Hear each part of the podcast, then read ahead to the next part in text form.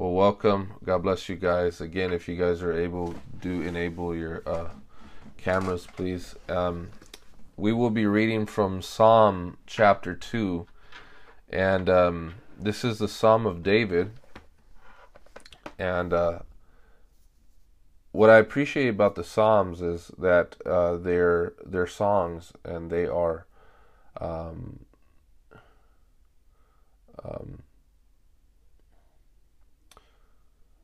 um, they're songs, they're poems, and they are prophetic.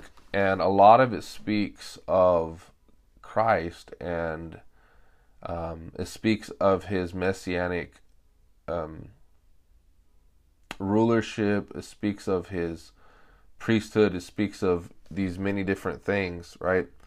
And and so right here, um, this psalm actually is quoted by Peter, as we'll see shortly. This psalm is quoted in the book of Acts specifically, and it was during the time that they were being persecuted. And uh, so let let us read. So verse one it says, "Why do the nations conspire and the peoples plot in vain?" The kings of the earth rise up, and the rulers band together against the Lord and against his anointed, saying, Let us break their chains let, and throw off their shackles. The one enthroned in heaven laughs. The Lord scoffs at them. He rebukes them in his anger and terrifies them in his wrath, saying, I have installed my king on my on Zion, my holy mountain. I will proclaim the Lord's decree. He said to me, You are my son, today I have become your father. Ask me, and I will make the nations your inheritance, the ends of the earth your possessions. You will break them with a rod of iron, you will dash them to pieces like pottery. Therefore, you kings, be wise, be warned, you rulers of the earth. Serve the Lord with fear, and celebrate his rule with trembling. Kiss his son, or he will be angry, and your way will lead to your destruction for his wrath can flare up in a moment. Blessed are all who take refuge in him. And so at first we see uh, in verse 1 that nations are conspiring and they're plotting um, against the Lord.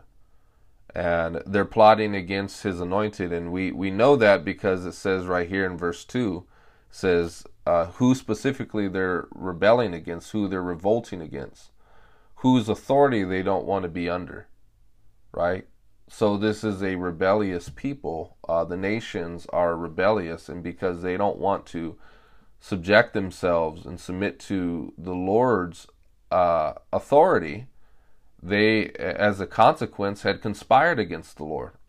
That's exactly what they did. Remember when Jesus, uh, when the Sanhedrin Council had conspired for the Lord's death, right? They had they had banded together, and because let me let me explain to you guys why, because a lot of people don't understand why Jesus had uh, got persecuted as he did. So you have to remember a lot of the Pharisees and Sadducees and priests and everything they were already teaching the law, and if it wasn't because of their Jesus is preaching against sin per se that caused them to rebel against him because the Jews already had a law that prohibited sin. In fact, the law was a whole lot more meticulous and a whole lot more detailed about all the do's and the don'ts, right? and and we we acknowledge that there was no way that one could possibly obey the law to the T. So if there were any people who would not refuse a law or refuse a moral code, it would be the Jews. So it wasn't because Jesus was coming against lust or coming against adultery or coming against pride, coming against all those things that they banded together and conspired for his death. Um, the reason why they were coming against him is because they acknowledged that Jesus was establishing a new priesthood. And you have to understand why this is so important.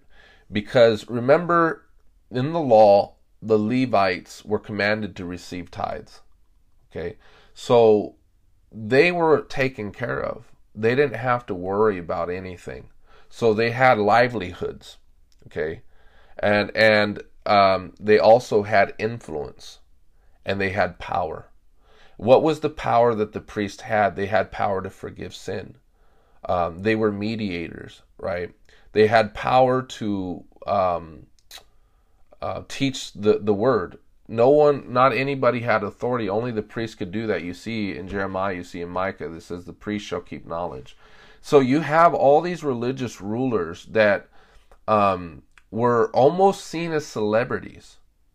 The reason why I say celebrities because you have to acknowledge from the Jewish mindset, priests were God's representatives on earth.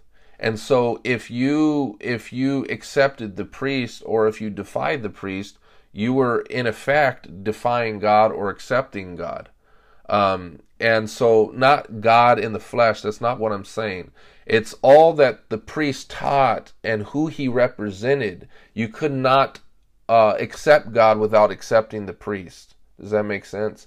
Because all that he stood for and who he represented, if you rebelled against the priest, you were rebelling against God. So these were the sort of people that had uh, enormous amount of influence, respect among the people, right? So Jesus was coming and saying, yeah, that Levitical priesthood you guys built your entire livelihoods on and all the power that you've accumulated, I'm saying repent from that. And I, repent from that kingdom. There is a there is a kingdom from heaven, and there is a new priesthood after the order of Melchizedek that Jesus is replacing. Jesus replaced the old Aaronic priesthood that came from the Levitical tribe and is now installing a Melchizedek priesthood from the from the tribe of Judah. We know this all throughout um, um, Hebrews. It says if there's a changing of the order of the law, there must by necessity be a changing of the order of priesthood. so what happens is all these people see you got to understand that the Pharisees the reason why Jesus rebuked them and chided them so much is because they knew who Jesus was. This is why Jesus accused them of blaspheming the Holy Ghost. Because they weren't saying what they were saying about the Holy Ghost out of ignorance. They were saying it out of knowledge. They were accusing Jesus of the works of the devil. Meanwhile, they knew who he was and th- it wasn't that they were deceived. People say, well, what about when Jesus on the cross said, Father, forgive them, for they know not what they do? He was speaking about the Romans. Because the Romans did not know the law of God. They had no knowledge of the Torah. They had no acknowledgement of the Messiah. They, they at times heard word of it. You know, like, oh, you know, they say that you're the king of the Jews. You know, that's what Pontius Pilate said. He had no dealings with the Jewish people. So Jesus was praying for forgiveness for the Romans, not the Pharisees. Right? In fact, because we already knew Jesus pronounced curses upon the Pharisees. He says, Cursed, woe be unto you. So, um, so the, the problem that Jesus had primarily were with those people who were um, preventing people from entering the kingdom. And that's what angered Jesus so much because they had the keys to the kingdom. Um, before, before you know, there's a lot that can be said about that. But they, they, and Jesus says this in Matthew: you prevent people from entering the kingdom, and you yourselves do not enter in. Yeah, exactly. That's that's a really great parable, the parable of the vineyard, um, where where um, the owner of the vineyard um, he um, he assigns servants to go and uh, to report back what's going on with those he had left in charge of the vineyard. And who who is the vineyard? And the servants were the prophets who came before Jesus telling the uh, occupants of the vineyard, which were the, the priests and the Pharisees, right? they occupied the vineyard. Who was the vineyard? The vineyard were the people of God. This is why in First Corinthians, if I'm not mistaken, I want to say chapter 2 or 3, Paul says, We are God's co workers. You are God's vineyard, God's building. And so they were left in charge to that vineyard. And so the Lord sent servants. And at last he says, I will send my son. Maybe they will listen to him. And what do we learn of the scriptures? Jesus came to his own, but his own received him not. And so they, you know, of course, killed the son because they wanted to keep the vineyard. But then it realized that that the father had sent the son to receive the vineyard. Right?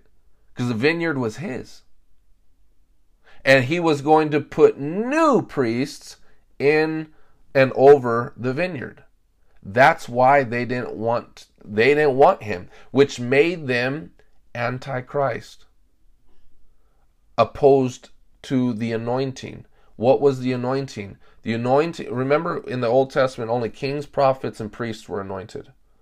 And so Jesus was high priest. And they wanted to retain that priesthood, that anointing. And so Jesus is saying, Yeah, that's coming to me. Right? And and it is all about him. And so they didn't want to make that switch, that transition. So which which is why they opposed Christ, hence Antichrist. And so, which why um, this is something you know for a side note, but this is why I believe that the high priest in the Old Testament was the Antichrist. But anyways, um, because when it talks about the Antichrist standing in the temple, the temple was the temple spoken about in Matthew 24, and it says that he will take his seat in the temple. We learn in Matthew, Jesus says, uh, they sit in Moses' seat, right? And he says they will stand in the temple. Who had the authority to stand in the temple? The high priest did. Not anybody could just stand in the temple. And of course, there were different courts, and you know, the the more you got to the holy of holies, the, the more access you had to God. Um, but nonetheless, now coming back to here, I say I bring all that background here uh, and and related to Psalm 2 so we understand now why the kings of the earth rise against the Lord and against his anointed saying let's break their chains and throw off their shackles. Right? So they don't want to be restrained by the Lord. They don't want his rulership. They don't want what he is bringing. And you know now it's a bit different today you know but um, because we don't have a, a, a priesthood that's defying Jesus, but we have other people that are nonetheless defying him, right? That's that's why the the the the common man, the poor man, you know, you're not going to get a lot of trouble from them. Who are Christians getting trouble from? They're getting trouble from rulers. And they're finding every way to to call people the enemy of the state, right? Right, because they see Christianity as a threat to their government. Right? So it's people don't hate Christians necessarily because, you know, we worship God. It's because we're bringing a code of conduct. We're bringing a way that things should be. Amen and and this is where we as Christians we we are not to be irrelevant. We are to be relevant. What I mean by relevant doesn't mean wear the latest fad. It doesn't mean you know join with all the other groupies uh, you know in the popular Christian circles and you know adopt their language and you know say what they say and do what they do and be trendy. What I mean is um, you we can't hop on the bandwagon of all those other believers that say, yeah, Christianity and politics shouldn't mix. Uh, see, that's not what Jesus is saying here. Why? Because the kingdom spreads throughout the whole earth and the government is not excluded. See, the word of God has something to say not to only the individual but to the nation. The Word of God has something to say to not only the individual and to the family and to the neighborhoods, but it has something to say to the governments, to the boards of education. right? And while educate, this is where I need you guys to get this because there's so many people behind the pulpits today that are like, oh, you know, leave the government, let them be, and stuff like that. And while that might sound good because they'll use language like we're not of this earth, we're not of all this stuff, you know, we're not of this world, but we're in this world. Jesus says, "My kingdom is not of this world," but he didn't Amen. say, "But he didn't say my kingdom is not in this world." Do you see? The kingdom is not of the world, but it is certainly in the world, and it needs to progressively conquer this world. That's why Jesus didn't le- suck us out. Jesus says, I pray for them. He says, not that they would be taken out, but that you would keep them in the world. Right? Because what, what Adam was uh, mandated to do was to take dominion. And that has never changed. That was pre sin, pre fall. God's intention was for Adam to, to, to take dominion. And since that man failed, Jesus, the second man, Adam, we know he's second man, Adam. First Corinthians tells us this, and Romans 5. He has now taken dominion and not fallen to the pressures of sin, and we, as his extensions, must carry out his plans to destroy the works of the devil. Right? And so, um, hold on. so we have to uh, destroy the works of the devil. And we have to uh, speak to the governments. We have to speak. Now, that might not be your specific call, but I'm saying us as the church as a whole. Because it, it the same Christians that say that we shouldn't say anything are the same ones that are complaining about LGBT. Who, well, who, who gave that to them? Right? Who gave, who allowed them to do that? It was on our watch that we did. Right? Um, who who are the ones that are allowing uh, Muslims taking more territory, or who are the ones that are allowing? Now I understand these people have individual choices, yes, but that doesn't mean that we don't put up a fight. That doesn't mean that we don't stand against it. We don't speak up right? We have to constantly speak to these areas. And look, for example, pornography. My gosh, if if look, if if the how cowardly would you have to be in the 1800s here in America to say, yeah, us Christians, we just got to stick to the church, uh, uh, forget about liberating the black man? No, they didn't say that. They they they led abolition movements and say they deserve rights just like we. But that was a political thing. So what if the Christians just shut their mouths? You get what I'm saying? What if and so that that that now thank the Lord that they have been liberated. And because Christians rose up and say the word of God speaks to the situation. The word of God speaks to what you guys consider politics and while you want separation of church and state, right? No, there is no separation. This is the Lord's. The Word of God and the will of God has to be here.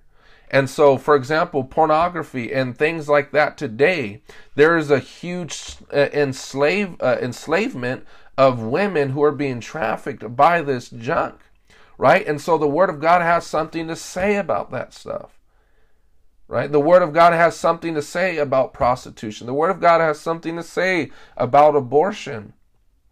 We have a genocide here in America. I don't I don't know to what extent they're in other parts of, of your guys' country, but nonetheless, the Lord Jesus, let's ask this question. Is it the Lord's will for it to be that way? No. It's not. So now if it's not the will of God for pornography to be legal, abortion to be legal, then what is his will? How would we know? We know it here. And so, if we know it here, what does the Bible then? Let's ask the question what is the Lord's will for that? I believe the Lord's will is for its criminalization, for it to be not only outlawed but to be criminalized, for people to to uh, to produce those films, right, and to produce to enslave uh, women and minors, right. So, this is why if the Lord is angry with the Lord is there's the Lord is slow to anger, but when he does get angry, he's angry with the elites that oppress the, the masses. And that's what all these people are doing, right? For money, for profit. They're enslaving the masses. And so um,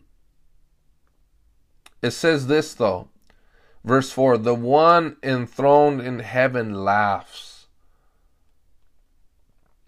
You know, let me t- let me say let me say this if if we are not people of prayer we won't be laughing either if we're not praying we won't join in with the lord's laughter Amen. we will be we would shrink back in fear and unbelief and doubt will the lord do anything you know um I was blessed. I was. I, don't know if you read this part, Julia, but I read uh, that uh, link that you put on your stories, and I was excited and happy and rejoicing to learn that if I read it correctly, that there in Iran that they had recently proceeded with a ruling that declared that the Christian house churches are not quote an enemy of the state. I don't know if you read that part. You mean when I was posting about the Christian persecution? Yeah. Yesterday? I don't remember. but yeah, that sounds good. um Yeah, so but that's what it says. That's what it said there that they had recently declared um I don't know how recent that the house churches there in Iran are not an enemy of the state, whereas before that was. Um, and now I, I, I wanted to uh, later read up more on that, but man, do you know how much of a progress that is? How much of a progress that is. And this is what we've been praying about we've been praying about weekly. We've been mentioning Iran for the changes there in that government and the overthrowing of all wickedness. and so, um, and God, you know, God is answering the prayers of his people. God answered the prayers of his people here in America for the overturning of Roe versus Wade. And that, that federally protected the right to murder children. And now it's it's it's you might still hear about abortions in well let's just call them murders here in America but some states have banned it whereas other states haven't. And and so now it's a complicated thing and I'm not going to go into all that all the you know government stuff but of you know how that all works out um But suffice it to say that there is there is still a problem, but we've been seeing progress in our prayers. We've been seeing changes. You know, I was I was just um yeah, that's that's terrible too. We need to be praying about North Korea. Um, but I, I was it was amazed me because if you guys remember, if you guys read there in the chat, uh, Sister Kitija, she lives there in Tanzania, Africa, and and uh, they are experiencing a drought. And and unlike here, you know, I can just you know we get water bottles imported, you know, or we can get some from the mountains and stuff like if I want spring water. Um, but you know, it's easy for somewhere where there is water to be imported here, whereas they don't have Amazon. They don't have water bottles imported, so they live off the water that comes from the rain. And then they purify that stuff. Now, um, so when you're experiencing a drought and you ain't got water, that's a big problem, right? And well, we prayed the following, and they hadn't experienced rain. The following day, they had an abundance of rain. The day after we prayed, they experienced abundance of rain. And the reason why I share this is because it's an encouragement that God is actually hearing our prayers, not only on an individual level, but is influencing elements and nations and laws. Right? So so the Lord sits enthroned in heaven and he laughs. I want us to join in with that laughter. But we won't be able to join in with that laughter if we're only seeing from the man's perspective. We have to be able to see from God's perspective. And what helps us to gain God's perspective is number one, the Word of God, and number two, knowing the mind of the Spirit. Being in tune with the Holy Spirit, because the Holy Spirit reveals the mind of God. We learned that in Romans chapter 8 is that when we pray, especially when we pray in tongues, the Bible says that the Spirit searches the deep things of God.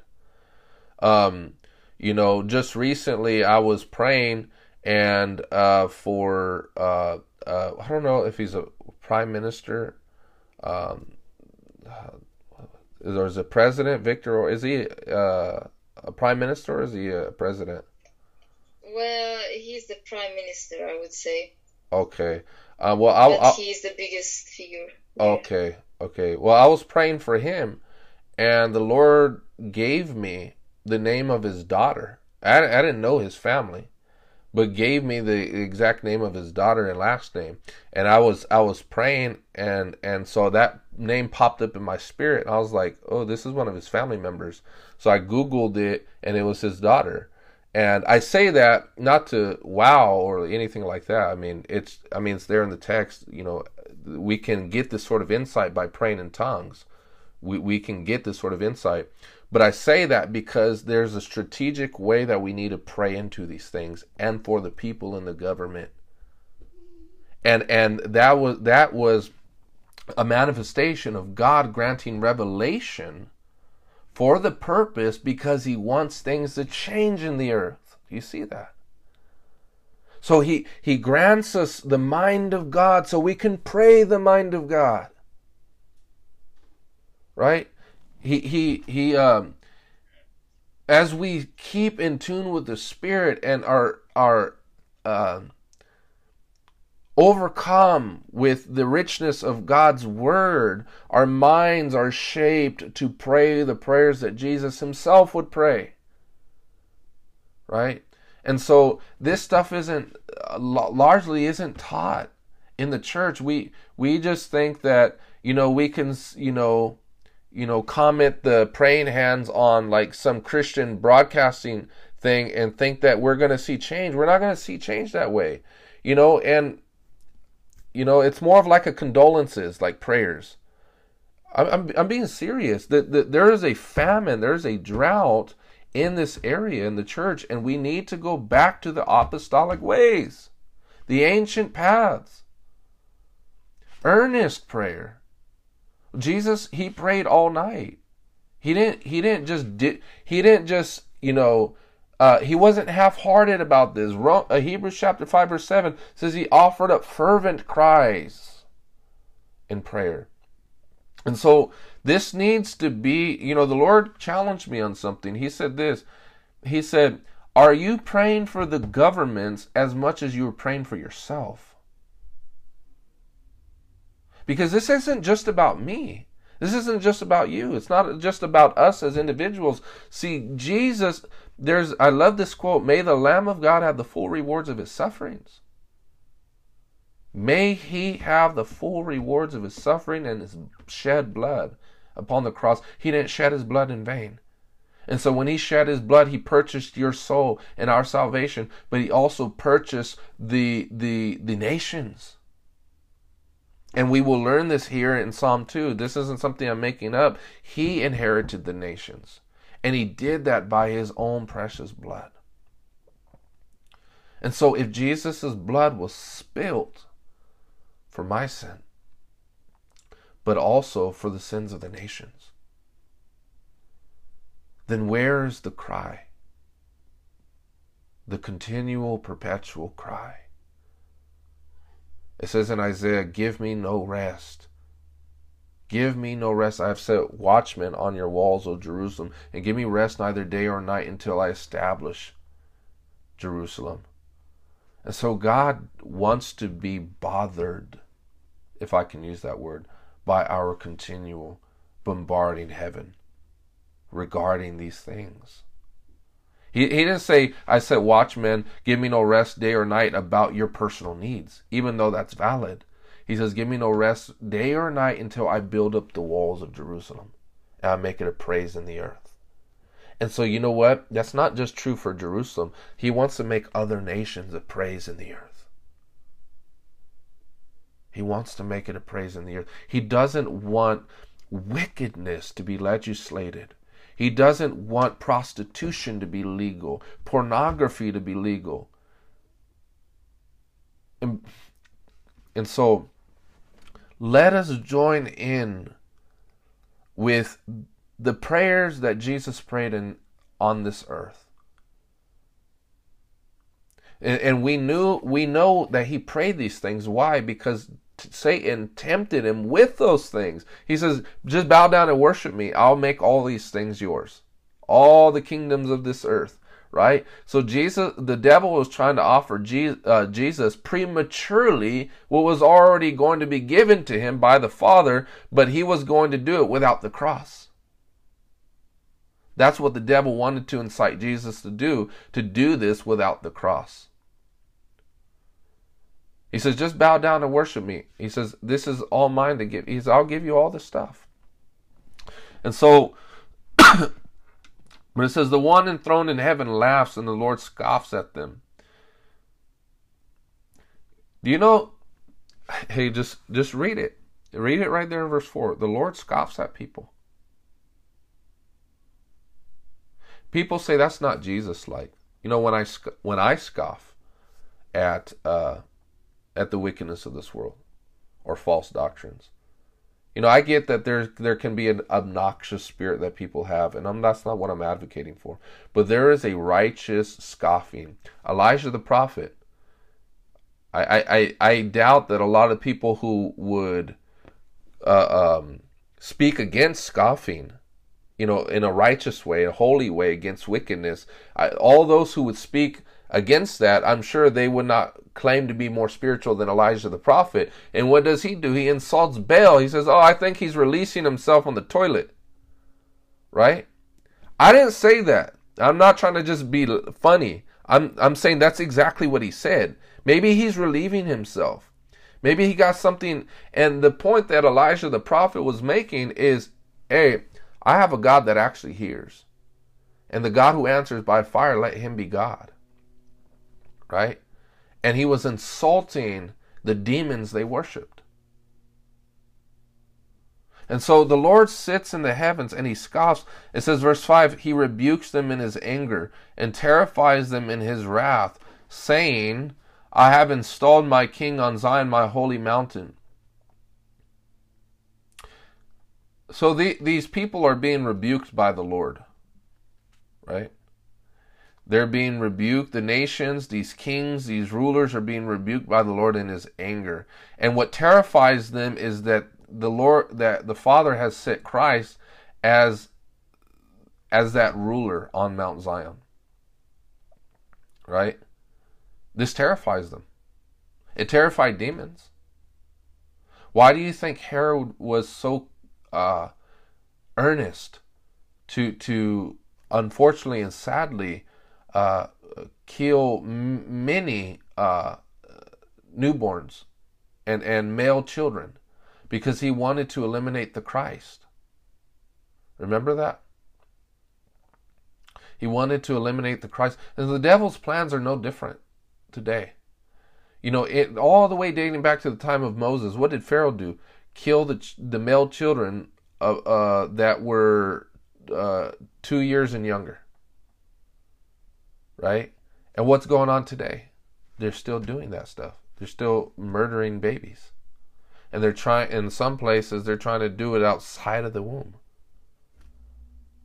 The the the barbarism it's so barbaric and murderous and demonic.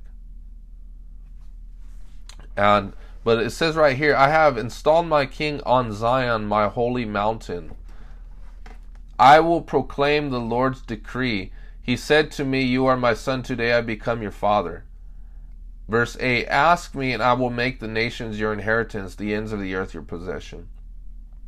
So, I was rec- I was reading a, a book recently. It was my uh, prevailing mighty prevailing prayer, I think it is. And what was pointed out to me, and I, I've read this passage many times, and it wasn't until I read that book that I learned this, and I had, Uh, had, had taken note of this. In verse eight, it says, "Ask me." So the this is this is a command to prayer in relationship to the kingdom spreading throughout the nations and the Lord receiving. So this was this the Father told the Son, told Jesus, ask me, make this your prayer that you would receive as your inheritance the nations. Right? So this was a prayer that Jesus prayed as I mentioned earlier. And now while in while legally it is Christ's, we are not we are seeing the devil um, you know those squatters? I don't know if you guys are familiar with that term. Like when it's legally someone else's house, but it's vacant, and then squatters come in and live in the house. Like if if there's someone who owns a home, and let's say they want to maybe sell the house or rent it, but it's vacant, no one lives in it, and then like homeless people come and live within the house when the person's gone and they're just doing it illegally. Well, that's what the devil does with the nations. These nations don't belong to him, but he's just squatting on these nations and he's deceiving people to to come and worship him. But legally, all these things belong to Christ, right? And it's no and it's no different than the fact that Jesus purchased salvation for every person. Doesn't mean they currently have it. He in theory he purchased it for everybody. But what does the devil do? He deceives people out of it. And so it's the same thing. Salvation is made for all. Well, the inheritance has been given to Jesus, but what the devil does, he's not he's not giving up the fight. He's still advancing his agenda. Still blinding people. but look at and so, if this was the prayer of Jesus, we must make this our prayer. So, what should we be praying? Lord, make the nations uh, uh, your inheritance and the ends of the earth your possession. May we see the manifestation of that reality.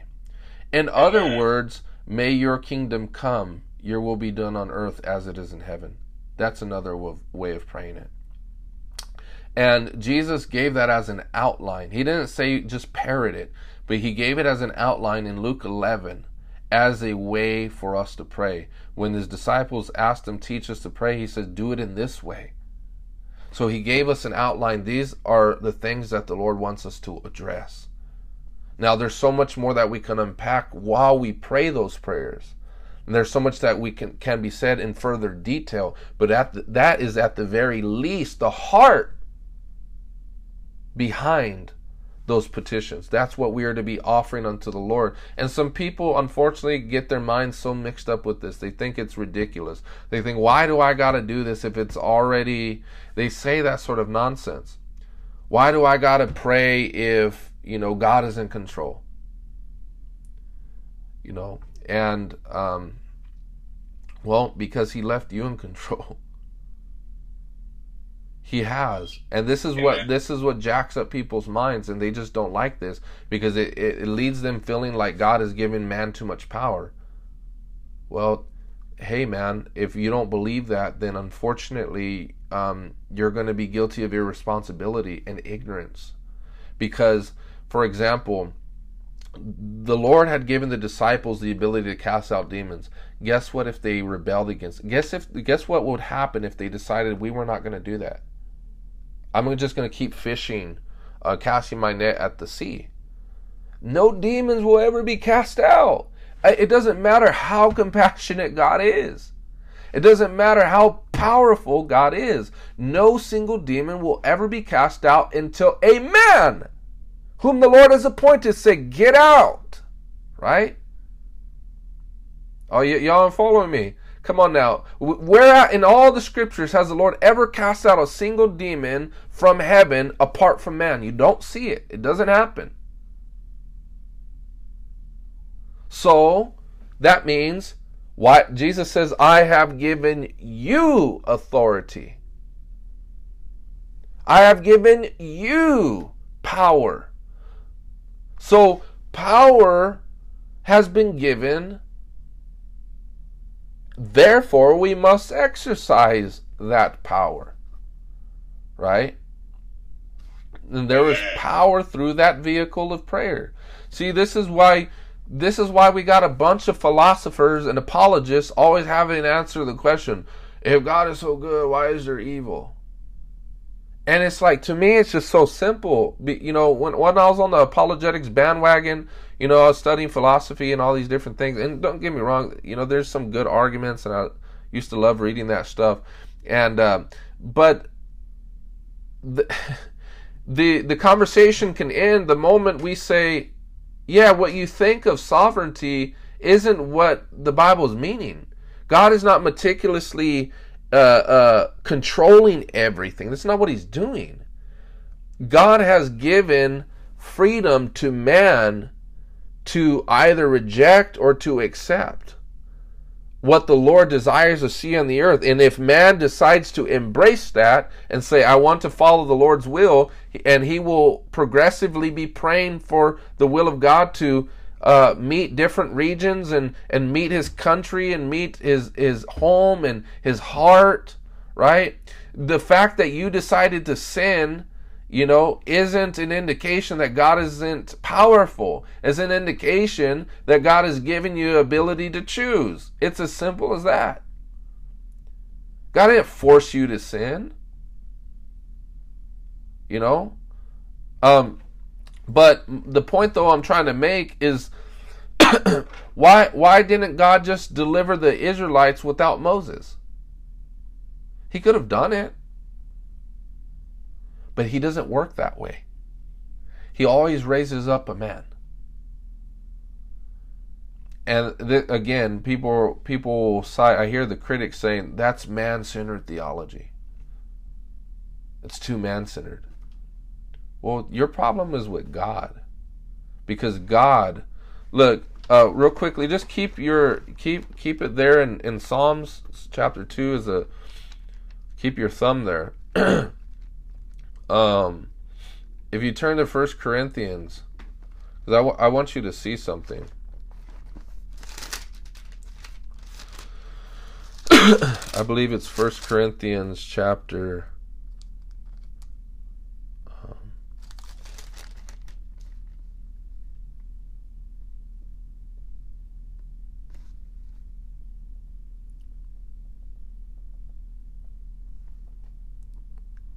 hmm.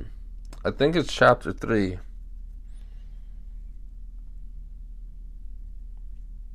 Yeah, it's it's it's First Corinthians chapter 3 verse 9.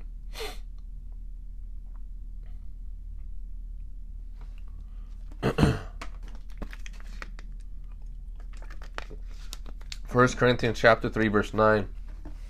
It says, "For we are co-workers in God's service." So is God working by himself? No, God has co-workers. You are God's field, God's building. So and then he says by the grace God has given me I laid a foundation as a wise builder and someone else is building on it. So you know the interesting thing is Paul Paul delineates here. He says I'm a builder, you as the church are a building. Paul says we are co co-workers. He says you are God's building, and that's what he says as a wise master builder.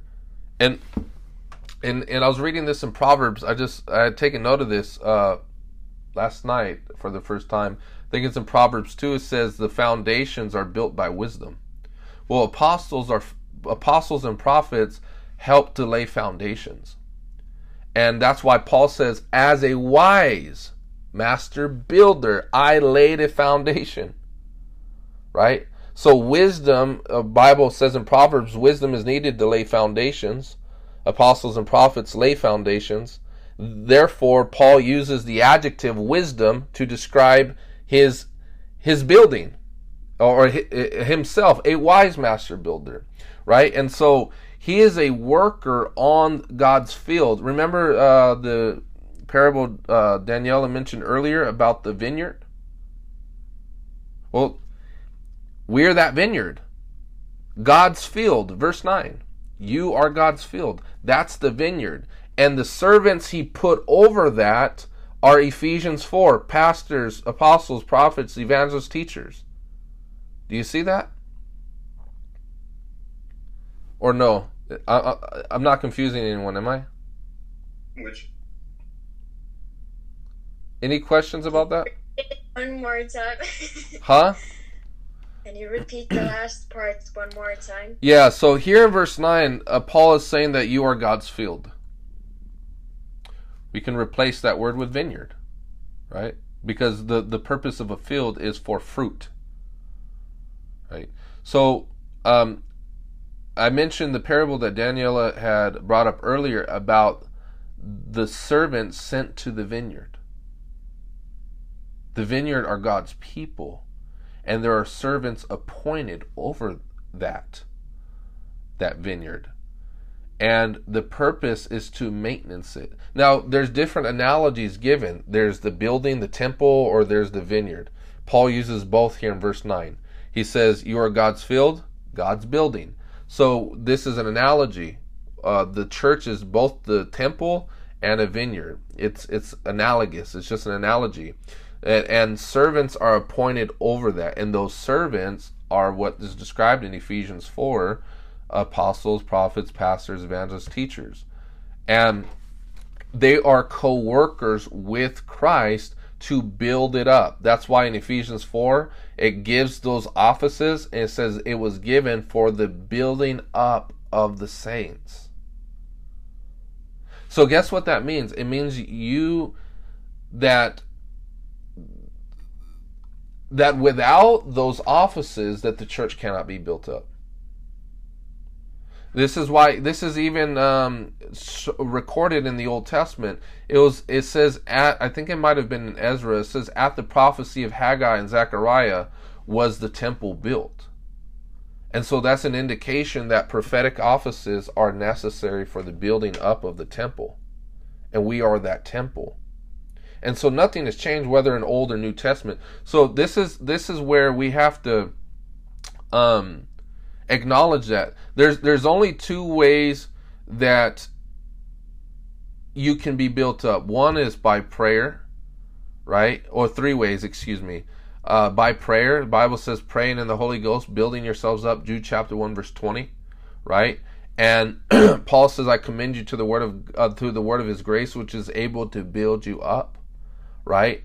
And then we see in Ephesians 4 that those offices are given for the building up of the temple. So if we exclude that and just limit the scope of our personal development to just prayer and the Bible, there will be an inadequate construction. Because God has given all three of those means, all three of them, the offices, the ministers, the word, and prayer to build up the temple. Does that make sense? Amen. Um. Yeah. So now go now going back to Psalm two. Um. That means we're we're co co-workers and so god isn't going to do this by himself he just isn't he does it with people and so you know um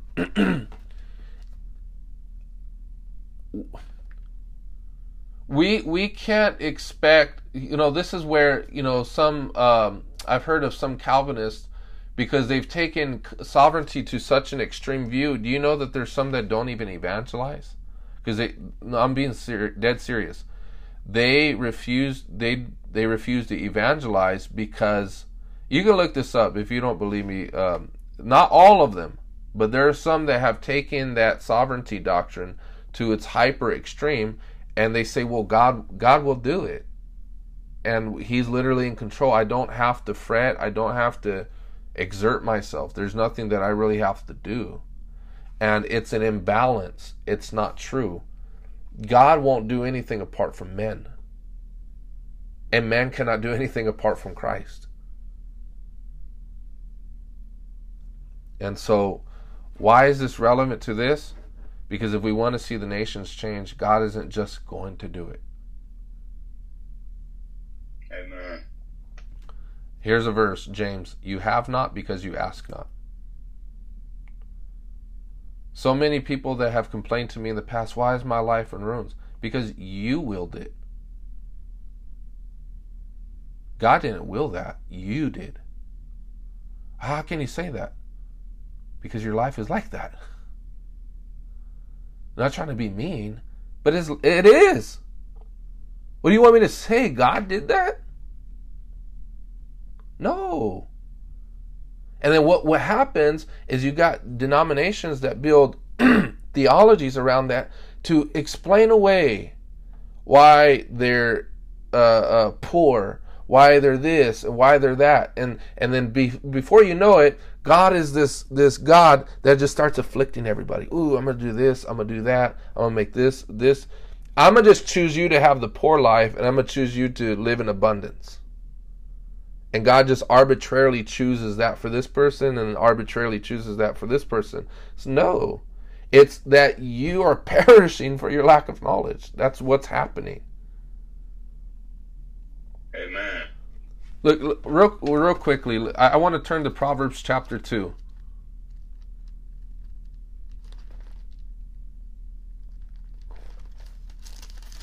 Proverbs chapter 2. we'll be coming to a close of, of the word here soon, and then we'll pray. But Proverbs chapter 2, beginning at verse 1, I want you to see something here. Says, My son, if you accept my words and store up my commands within you, turning your ear to wisdom and applying your heart to understanding, indeed, if you call out for insight and cry aloud for understanding, if you look for it as for silver, and search for it as for hidden treasure, then you will understand the fear of the Lord and find the knowledge of God. For the Lord gives wisdom, from his mouth comes knowledge and understanding. He holds success in store for the upright. He is a shield to those whose walk is blameless. For he guards the course of the just and protects the way of his faithful ones. Then you will understand what is right and just and fair, every good path. For wisdom will enter into your heart, and knowledge will be pleasant to your soul. Discretion will protect you, and understanding will guard you. Wisdom will save you from the ways of wicked men, from men whose words are perverse. So let's stop right there. You know, um, so, uh, someone got upset at me the other day because um, a brother got upset at me because I told him that because um, he he was disputing with what I was saying, and um, and um, I forgot how how I said it exactly, but I said something to the effect that I and I want you to be patient. Bear with me because I know at face value what it, what I want to say sounds arrogant, but it's not because it's not coming from a boastful heart. But I'm saying this only because it's relevant. I said I he says how do you know you're right? And I said because I pray a lot. And he felt upset at that because it was creating a distance between him and I, insinuating that he doesn't do very much praying. Now you you might say, well, how does that? Why does that even matter? The reason why I say that matters is because who was the wisest person in the Old Testament? Solomon. Okay, how did he get that wisdom? Pray for it. He prayed for it. What does the Bible tell us here very clearly? If you search for it as for hidden treasures, if you lift up your voice, in other words, if you pray for understanding, then you shall find the knowledge of God, and wisdom shall be pleasant unto your soul. And so, the more one goes into the Lord, to the Lord in prayer, they acquire greater depths of wisdom and knowledge. It's it's there in the text. I'm not you know I'm not making it up. It's very plain, black and white. God says if you pray, James chapter one verse five, if you lack wisdom, ask of God. David says in Psalm 119, Open thou mine eyes, which is a prayer, that I may behold wondrous things in your law. So all the people that are given to academia and scholarship and seminary, they'll just study, study, study, study. I don't care how much they study. They can learn the Hebrew, the Greek. And I and again, please, I'm not saying this out of arrogance, but I'm saying this to teach you something. If if you if you pray 4 hours and study the word 1 hour and they study 10 hours and pray only 10 minutes, you will come out with more treasure than them. Because God doesn't exalt intellect, He exalts spirit. And our knowledge of God isn't based on an IQ test, it's based upon hunger. That's why no matter whether you are poor or rich, the economy, the source of wisdom is available to all, and it's prayer and hunger that God determines the wealth. The Bible says He has hidden these things for our glory. And it's the glory of a king to search out a matter. So he hides things for our glory that we may search for them. And it's only the hungry in heart that obtain greater levels of revelation and wisdom. It's very simple. But now the point that I bring this up and that I wanted to show you says, not, verse 3. Well, verse 1, first you have to accept his words, verse 1, and store up his commands. So there's a level of reading and awareness of God's will in His holy word. That's first of all. Second, that's not enough though. Is if you call out for insight and cry aloud for understanding. Number two is prayer, as we see in verse two. And number three is search for it is for silver. Uh, look for it is for silver, and search for it is for hidden treasure. So this is much more broad now. First, it deals with only commands. Number two, deals with only prayer. But number three, it deals with things beyond just prayer and, and reading. There's multiple ways that you can search for understanding. Number one example is um, uh, uh, someone who is called as a minister and that they may impart to you and that you learn things and you search for that wisdom that is locked up behind them. Right? And see because a lot of people they want to restrict their the, the acquiring of knowledge to just the bible because they're proud and they don't want to admit that someone else has something to impart to them. Right? Or everybody's just humble it's not true. There's a lot of proud people. And you will be surprised. You just live long enough and and you you grow older in wisdom and there will be, you know, for example, might, might be younger sisters that you want to lace up and uh, impart knowledge and they're just like they're not having it. And you know they need to hear what you got to say. You just know it. And it's like, oh my gosh. Why won't they learn? You know why? Because the treasure of wisdom and knowledge is actually locked up inside of you. And see, I just love how the Lord operates. I love how He functions because He offends people's minds. He offends flesh so people can get into the Spirit. See, there are things that no matter how much you read, God will not show you until you begin to search it out in a person. You know why? Because He wants to kill your pride and you will continue to be hindered and you will continue to be and and God will God will be patient with you. Allow your wheels to keep turning and you're getting nowhere because God wants to kill that pride and arrogance in you that says I don't need anybody to tell me anything. You know, it says in, uh, I believe in Amos or Nahum, it says, The Lord does nothing without first revealing it to his prophets. So there are things, and, and I, I, can show you that verse later in case you don't believe me, and I'm I'm quoting it for verbatim.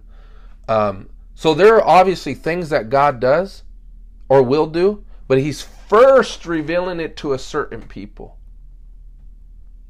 right? It says he doesn't do anything without first revealing it to his prophets.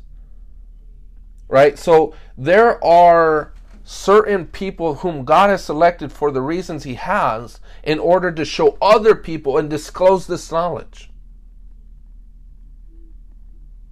Is that is that true? Or am I or you think I'm off there?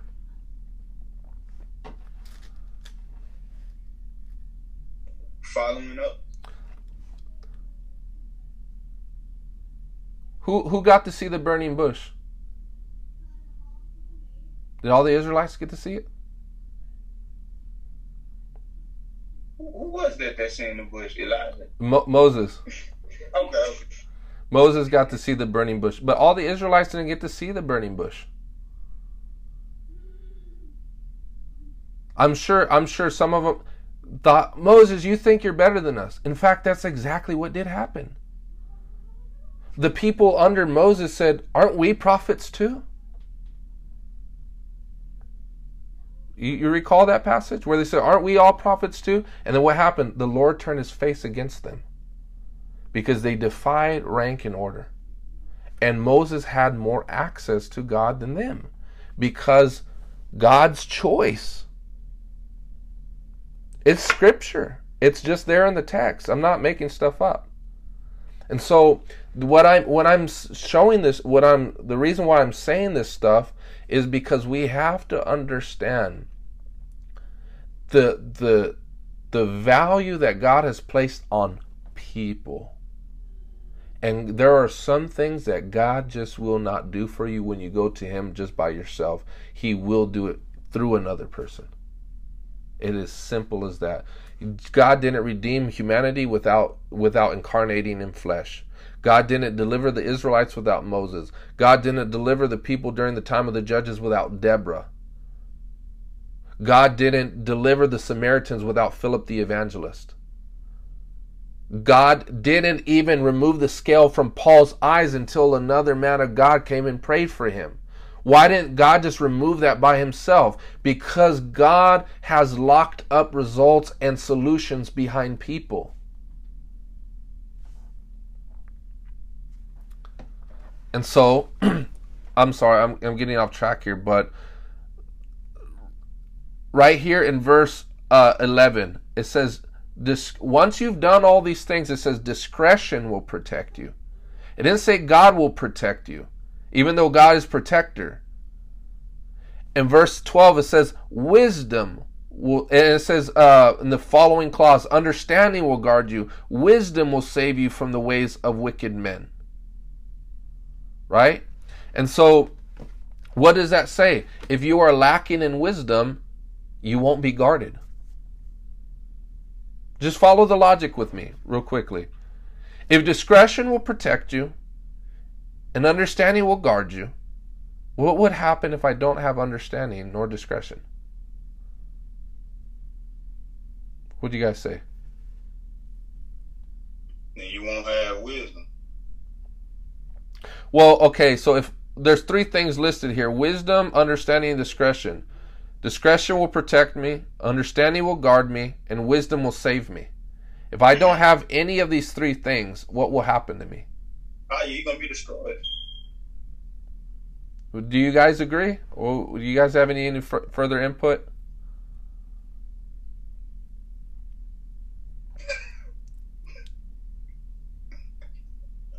It would be a dangerous situation.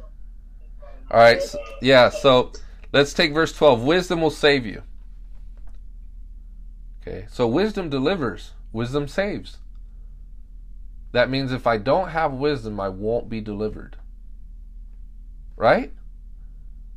If I say if you have five bucks, you get a hamburger. Okay. I don't have five bucks. I'm not getting a hamburger. it's simple logic, right?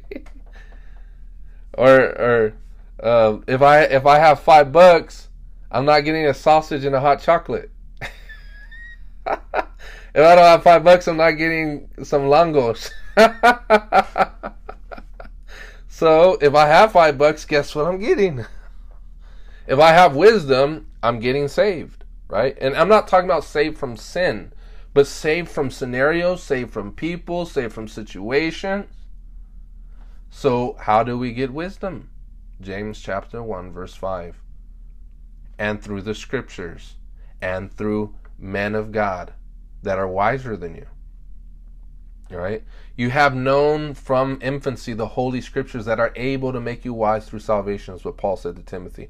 David says in Psalm 119, I love your laws, therefore I'm wiser than all my enemies.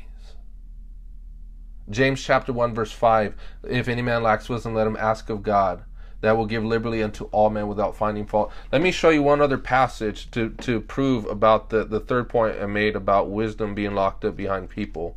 If you look at Matthew chapter 13, um, turn to verse 52.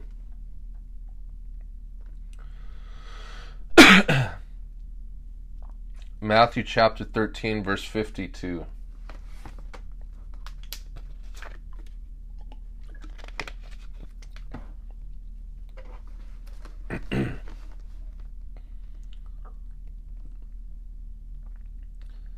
It says, He said to them, and the He is Jesus, Therefore, every teacher of the law who has become a disciple in the kingdom of heaven is like the owner of a house who brings out of his storeroom new treasures as well as old. And so the point here is there's a scribe or a teacher that has come from the Old Testament and is entering into the New. And the the teacher has treasure. And what is the treasure? He's not talking about actual silver and gold. You'll you'll always see this comparison, and we've read it in Proverbs. There's always a comparison between treasure and wisdom. And it's equating the two. He says, Wisdom is more precious than gold, and all that thou canst desire is not to be compared unto her. It's more precious than rubies. And so you um, that's why it says that the man of wisdom and understanding will be like the man who has a house filled with treasure. It says that in Proverbs. So you see a comparison between tre- treasures and wisdom. And so a teacher is one who has wisdom stored within them. And there is therefore a, uh, um, uh, uh, a an impartation of grace. The grace that is on that individual's life then flows to that person. Um, uh, let me show you one other one. It's Philippians chapter 1, I believe, verse 9, if I'm not mistaken. Philippians chapter 1.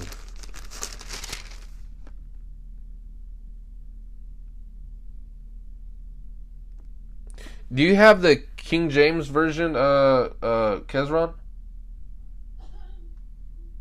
Yes, sir. I w- uh, if you can read it, I like the way that that one reads. It's Philippians chapter 1, verse 9. Don't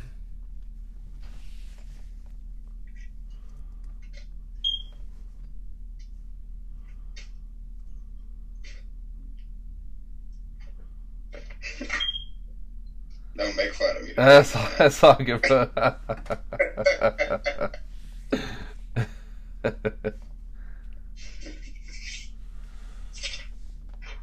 Man, I'm just saying it, man.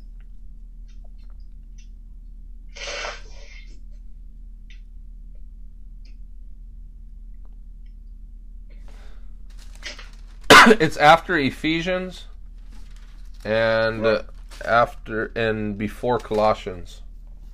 Okay. There we go.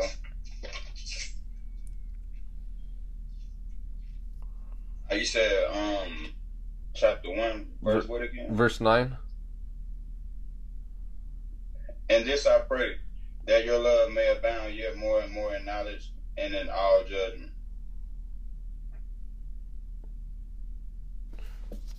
Hold on. I'm sorry, not verse 9. My apologies. Um I'm sorry, verse um verse 7.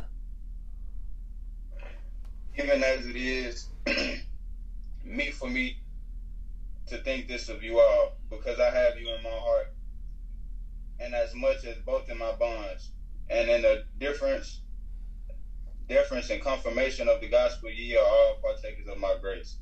Of whose grace? My So he he didn't. So there was a specific grace that Paul had, Right. and that when they linked to him, they had a participation of that grace. They in they inherited and received from that grace, and it blessed their lives. And so, not everybody has the same measure of grace. And that's why in, it says this even in Romans. It says, To each man has been given a measure of grace. And so, um, so such that if if there's a disassociation, then you don't receive from that grace. And people think that grace is just that any Christian could just go to God and have this immeasurable abundance of grace. It's not true. It just is not true. There's all grace available for salvation. That is true. But there's not the same equal measure of of grace for wisdom and knowledge and power. It, it's just not. That's why um, this is why when certain people, when certain Christians do things, there are results, and others there are no results. It's because they're trying to operate outside their grace. Go ahead, brother. I want you to repeat those three things for me again. the um, yeah, The uh, with the um, you know the what we partake in, the graces. The, you said oh yeah, yeah, yeah, yeah. So the the scriptures, prayer. The these are means of grace.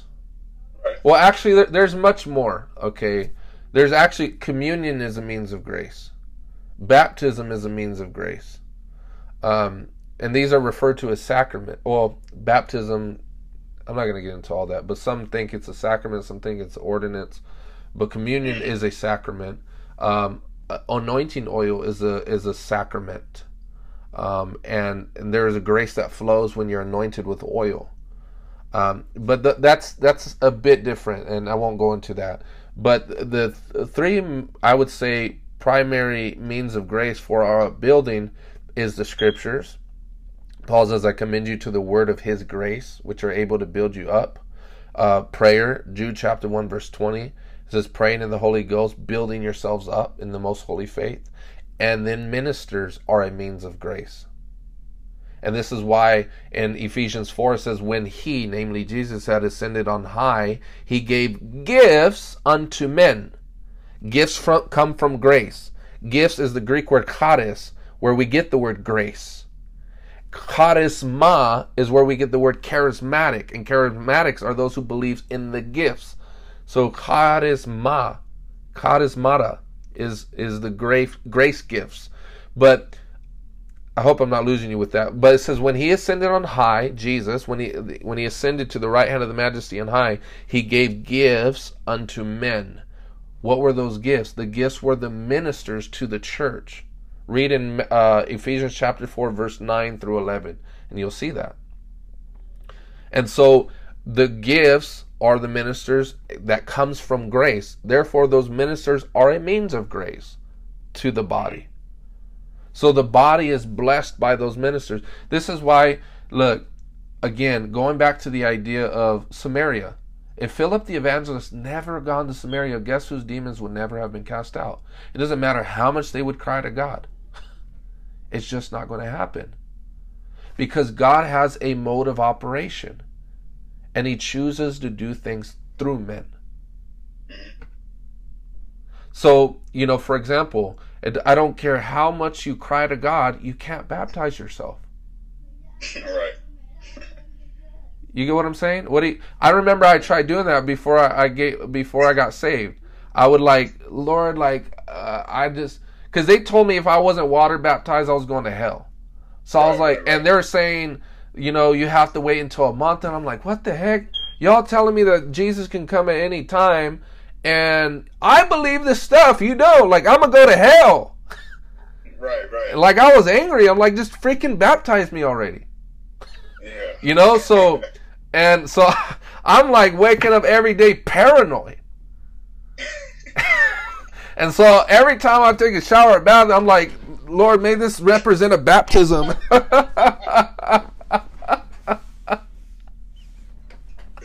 I was desperate, man. I was desperate.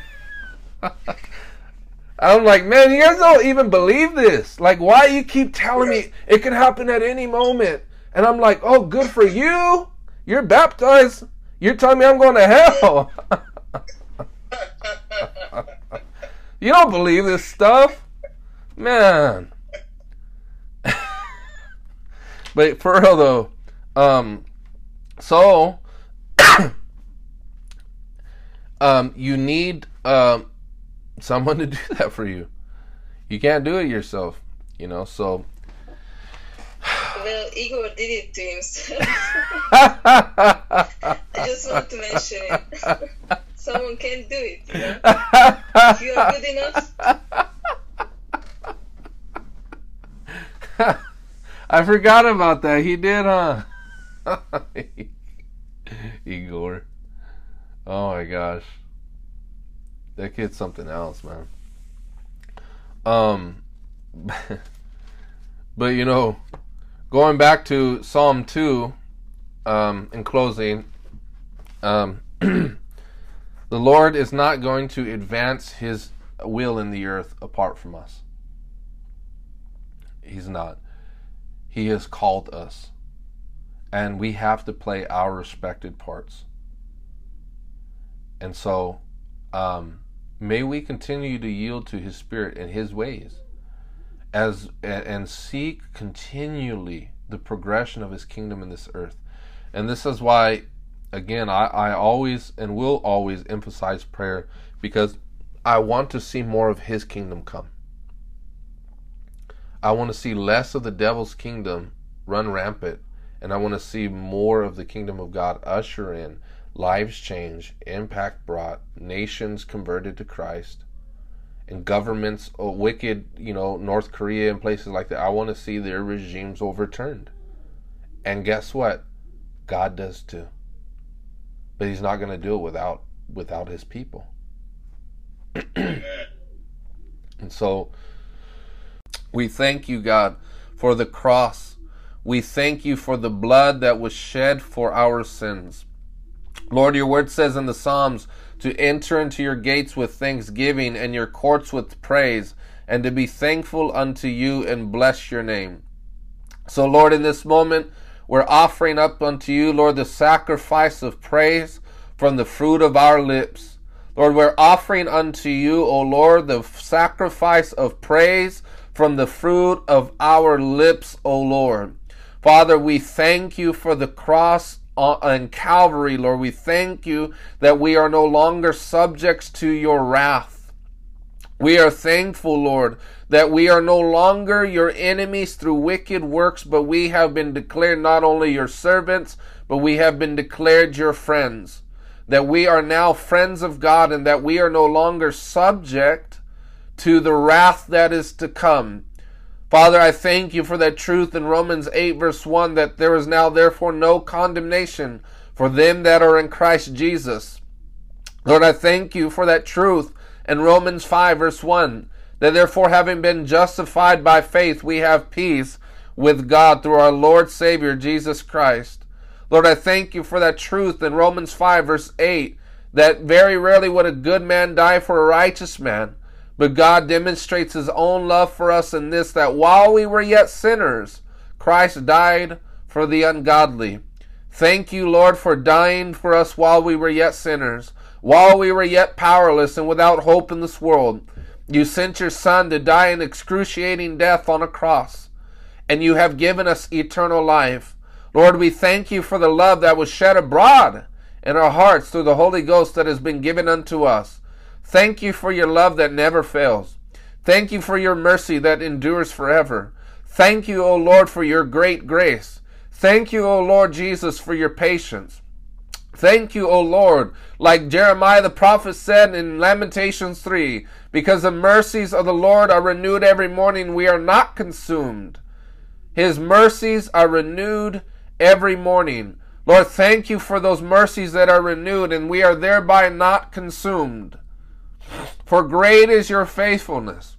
It reaches higher than the heavens. Lord, thank you for your faithfulness, even though in our t- at times, Father, we have been unfaithful. We have been uh, very doubtful. But, oh Lord, despite the fact that we have perhaps relapsed back into our old ways or old thinking or old thought patterns, God, you are faithful to bring us back. Lord, like David said in Psalm 119, I am like a lost sheep that have gone astray but you have led, you have brought me back. Father, I just pray, God, that you would lead us back, or that we would not be like lost sheep. Lord, that you would compel us, Lord, that you would woo us back, O Lord, like the prodigal son. O Lord, you have gone in search of him. O Lord, go in search of us. Thank you, Lord. Hallelujah. Thank you, Jesus. I thank you, O Lord, for your mercy. I thank you, O Lord, that you've conquered death. I thank you, Lord, that you've destroyed the works of the devil. Hallelujah. You've made an open shame, O Lord, to the principalities by triumphing over them through the cross. Lord, we thank you that when we die, we shall not suffer and go to hell, but we, O Lord, will receive eternal life. Hallelujah. Thank you, Lord, to ever be present with you in paradise. Glory to God. Rababasarierebebese. Rababasakararabakasa. I, I want to ask right now the, for us to confess our sins. The Bible says in 1 John chapter 1 verse 9 that if we confess our sins, he is faithful and just to forgive us of our sins and to cleanse us from all unrighteousness. Lord, right now we just ask that you forgive us of our sins. I want you to tell the Lord what exactly that you need forgiveness for. Lord, we just pray, God, that you would forgive us of all of our iniquity, Lord. Forgive us of our sin. Forgive us of our transgressions. Forgive us of our pride. Forgive us, O Lord, for our unbelief. Father, I thank you, Lord, that there is healing and there is forgiveness in the blood. Father, I pray that you would forgive us wholly, O Lord. And Lord, we pray, God, that you would also cleanse us. Lord, your word says, and you are faithful and just to cleanse us from all unrighteousness. Lord, cleanse us from all iniquity. Cleanse us, Lord, from pride. Cleanse us, O Lord, from unforgiveness. Cleanse us, O Lord, from unrighteous anger. Cleanse us, O Lord, from jealousy. Cleanse us, O Lord, from lust and envy. Cleanse us, O Lord, by your healing power. Hallelujah. By the precious blood of the Lamb. Thank you, Jesus. Lord, your word says in Psalm 103, verse 3, and you forgive all of our sins. you forgive all of our sins. Hallelujah. Thank you, Lord. Thank you, Jesus. Father, I just pray, God, right now that every chain and every yoke, every bondage would be broken off of our lives, O Lord. Father, I pray, God, right now by the anointing of the Holy Ghost that everything that needs to be cut off would be cut off by your power, would be cut off by your grace, by cut off, O Lord, by the anointing. Lord, your word says that you came to set at liberty those who are taken captive. Father, I pray that no one in this gathering would be captivated by sin, captivated by spirits, captivated by ungodly relationships in Jesus' mighty name, captivated by patterns, that every pattern, Lord, that keeps them in a vicious cycle would be broken in Jesus' mighty name. Hallelujah. I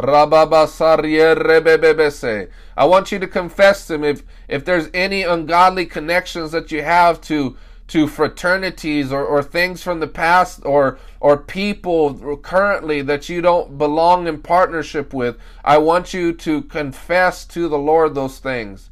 Father, we pray right now in Jesus' name by the blood of Christ for it to be broken into a thousand pieces.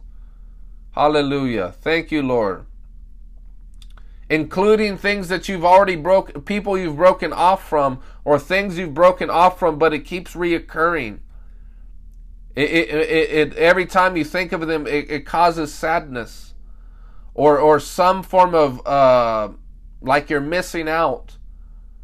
May the Holy Ghost come and meet you in Jesus' mighty name. Thank you, Lord, for power. Thank you for your grace. Rababasariere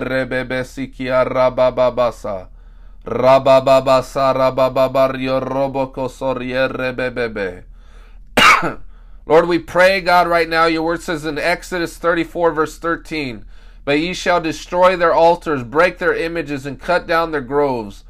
Father, we pray, God, right now that every altar that would speak against our lives, Lord, that would be broken. Lord, send fire and judgment upon every altar that would that have been erected against us, O Lord. Send your judgment and fire upon every altar that would speak curses over our lives, O Lord, in Jesus' mighty name. May it break, Lord. May it become demolished, O Lord. Hallelujah. Lord, we pray, Lord, against all those wicked priests and uh, witches that may have put our images, Lord, at altars. Lord, may judgment come upon those altars in Jesus' mighty name. Hallelujah. Scatter your enemies, O Lord. Scatter your enemies, O Lord. Arise and may your enemies be scattered. Hallelujah. Thank you, Jesus. Thank you, Lord. Glory to God. Thank you, Lord. We worship you, Lord. We glorify you. We magnify you. We praise your holy name. Thank you, God. Father, we thank you, Lord Jesus. I, I, I want us right now to begin to confess the sins of our, our forefathers.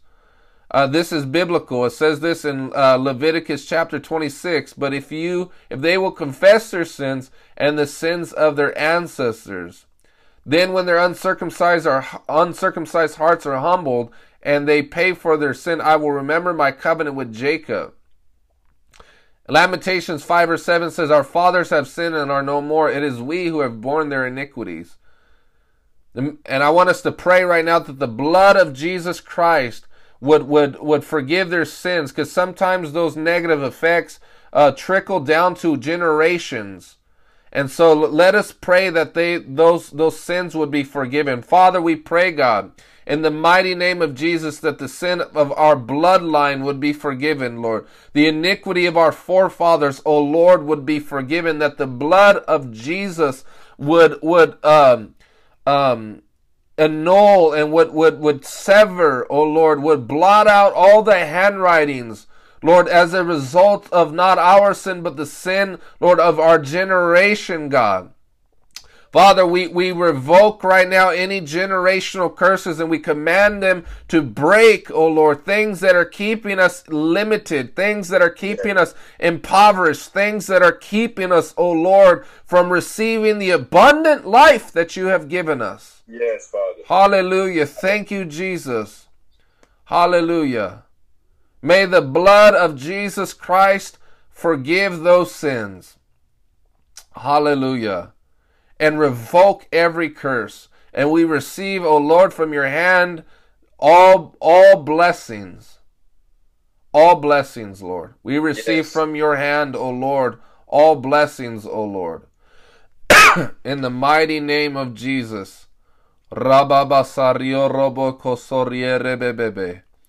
Rabababasa.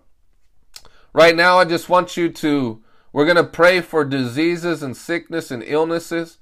Um, whatever your sickness is, whatever your illness is, I want you to confess that to the Lord. The Bible says in Psalm 103, verse 3, it says, He forgives all our sins and heals all of our diseases. Father, we come before the throne of grace and we ask right now for healing in every area of our lives, Lord whether it's our backs, our necks, our organs, O Lord. We pray that the, the Spirit of God would be would meet us, Lord, in our need right now. want you to confess to specifically state it to the Lord. Or it may even be for one of your loved ones within your household. Lord, we pray, God, heal all of our diseases, Father. Revoke, Lord, and eradicate every physical illness right now in the mighty name of Jesus Christ of Nazareth. Father, we receive the healing that is available in the atonement. You didn't shed your blood in vain. Your word says that you have taken up of our infirmities and healed all of our diseases. Thank you, Lord. Thank you, Lord Jesus. Hallelujah. Thank you, Lord. We glorify you. We praise and magnify your holy name. You are a good God. Your word says in Exodus, You are the God that healeth thee. Hallelujah. You are the God that heals us. Manifest that reality, manifest that power, O Lord, in our gathering today. Hallelujah. Thank you, Lord Jesus. Hallelujah. Thank you, Lord. Thank you, Lord. We glorify you, Father. Right now, I want us to lift up our financial needs. Um, for those of us that are praying for homes and praying for cars and praying for um, uh, finances, I want us to uh, to state those needs. The Bible says in Deuteronomy 28 verse 11, "The Lord will make you abound in prosperity, and the offspring of your body."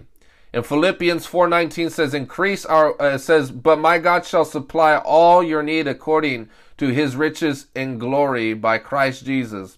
So I want you to state those needs right now. We're going to begin to lift them up. Father, we pray for those that are searching for homes, Lord, that are searching, oh Lord, for finances.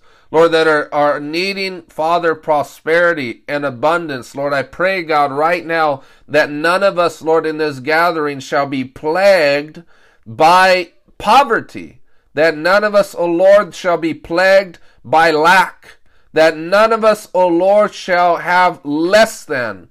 But Father, we shall obtain wealth, Lord, not by our own doing or by our own glory, but by your mighty grace. Lord Father, I pray, God, your word says in Matthew 7 and Luke 11 that if we ask, we shall receive. If we seek, we shall find. If we knock, the door will be open. Which of you fathers, though being evil, know how to give good gifts to your children? And how much more will our heavenly Father give good gifts to those who ask? Father, your word says in Romans 8, you who did not spare your own son, but gave him up for us all, how will he not also along with him graciously give us all things. Father, graciously give us all things. Thank you, Lord. That none of us, Lord, not our children, should beg for bread. None of us, O Lord, shall lack. Father, for those that are into agriculture in this gathering,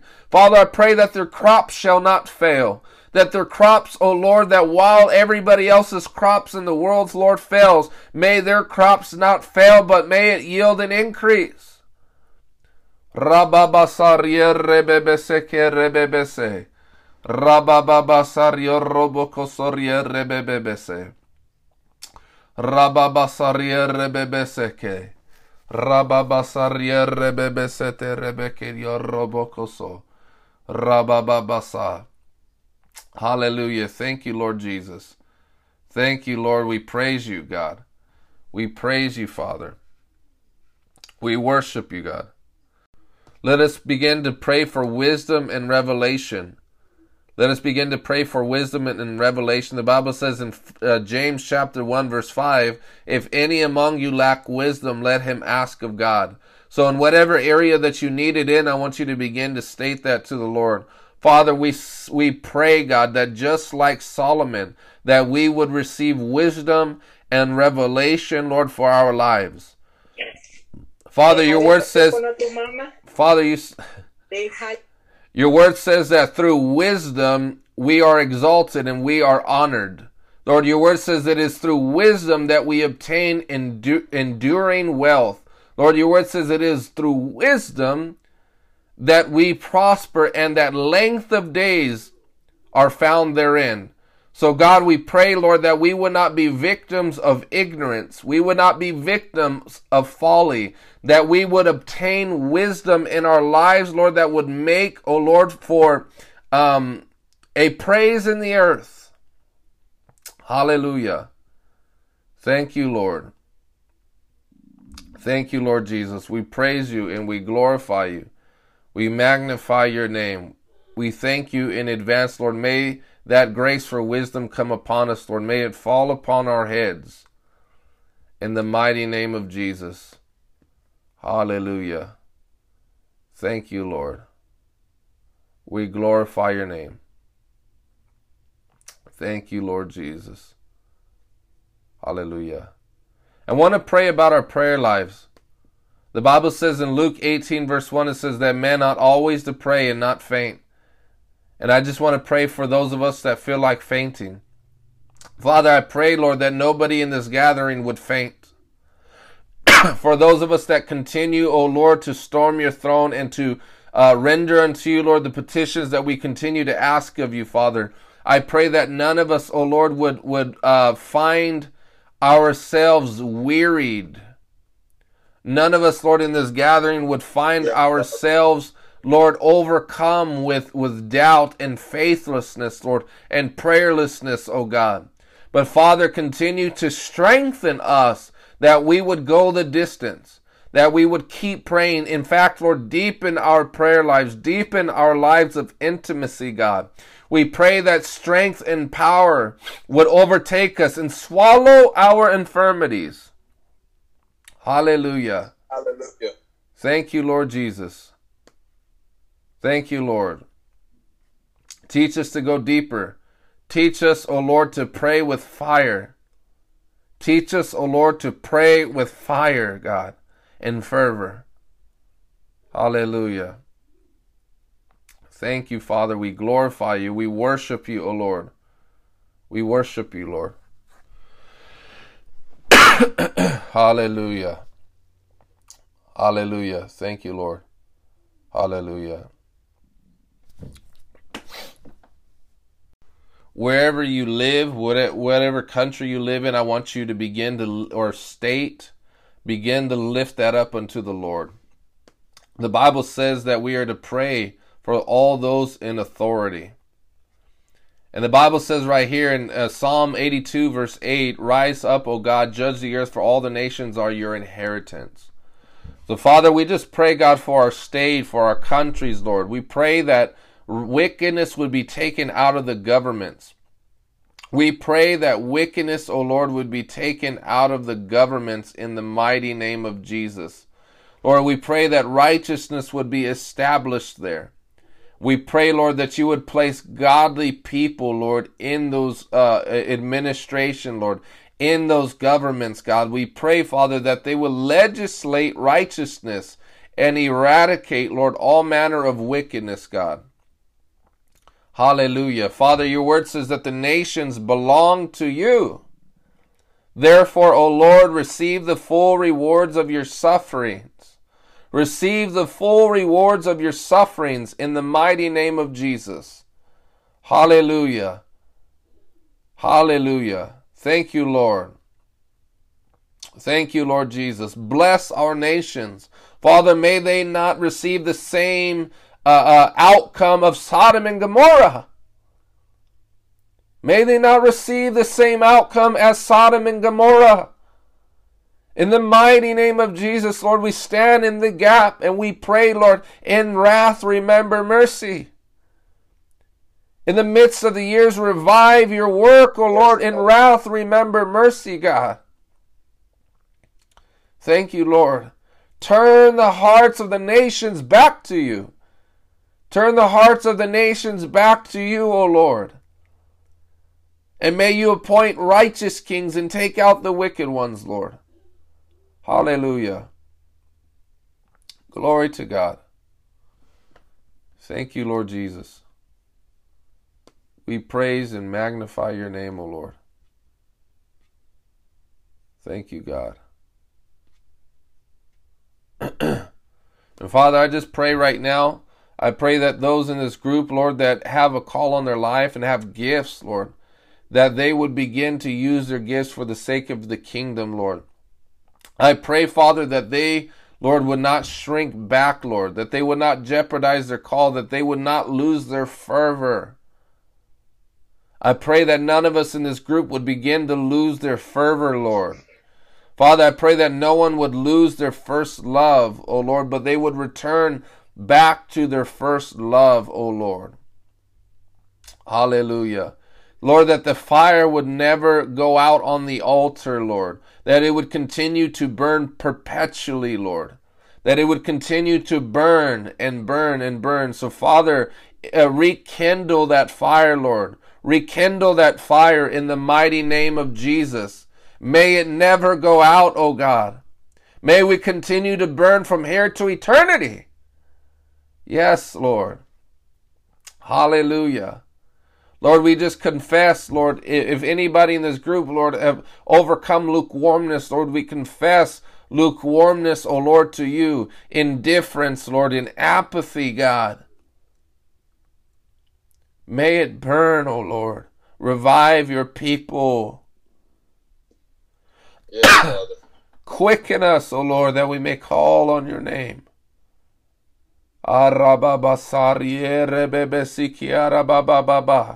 Father, I pray that the devil will not draw us back into perdition. That the enemy, O Lord, will not draw us back into our old ways. That the enemy will not entice us to tell us it's greener on the other side. That he would lie to us to tell us what is this prayer business doing for you anyways. Oh God, may our faith in you, O Lord, be uh, steadfast and never die. Father, may we not fall prey to the lies and the deception of the wicked one, O Lord, that just wants us to fall back into perdition and destroy our lives. Oh God, I pray that faith would rise up, faith to move mountains. And every mountain, O Lord, would be brought low in our lives, O God, in the mighty name of Jesus. Father, increase power, increase strength, increase the anointing on our lives. And may we, O Lord, move through every hardship and pass through every fire unscathed. Thank you, Lord. Glory to God. Increase the anointing, Lord. Father, may we fall and collapse in your presence.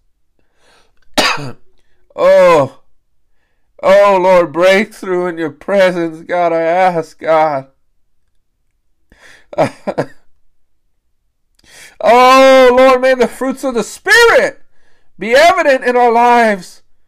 May we not be overcome with depression and anger, O Lord, but may, Father, love and joy and peace and self control be our portion. Oh God, I ask of you, Father, I pray for breakthrough that none of us, O Lord, would be dead in our hearts. Oh, Rebebesikia Rabababasa. Rebebebeseria Rabababasa. May we mount up with wings of eagles, Lord. May we mount up with wings of eagles, O God. May we not be overcome by the flesh, the world, or the devil. Lord, get us out of every rut, Lord. Lord, we're calling on your name. Lord, your word says, call on me in the day of trouble, and I will answer you. Lord, answer us, O Lord, speedily, and send us help from the sanctuary. In the mighty name of Jesus. Lord, we rebuke all manner of depression and low self esteem and every lie from the devil to tell us that we would remain in this situation forever. Hallelujah. Press us through, Lord. Press us through, O God. Hallelujah. Thank you, Lord. Rababasario robocosorie rebebebese. Rabababasarie rebekisio robocoso. We need more of you, Lord. We can't do this in our own strength. We can't do this in our own power. Hallelujah. We need you, Lord, every hour. Hallelujah. Thank you, Lord. May the Spirit of God just begin to administer peace to us. May the Spirit of God even now begin to administer peace and heal homes and heal marriages. Heal, Lord, our, our parents' marriages, Lord. Hallelujah. Hallelujah. Thank you, Lord. Glory to God. Hallelujah. Peace, peace, Lord, billows of peace. May peace be multiplied to us in this moment, Lord. May peace and power be multiplied to us, Lord, in this moment. Hallelujah. Hallelujah.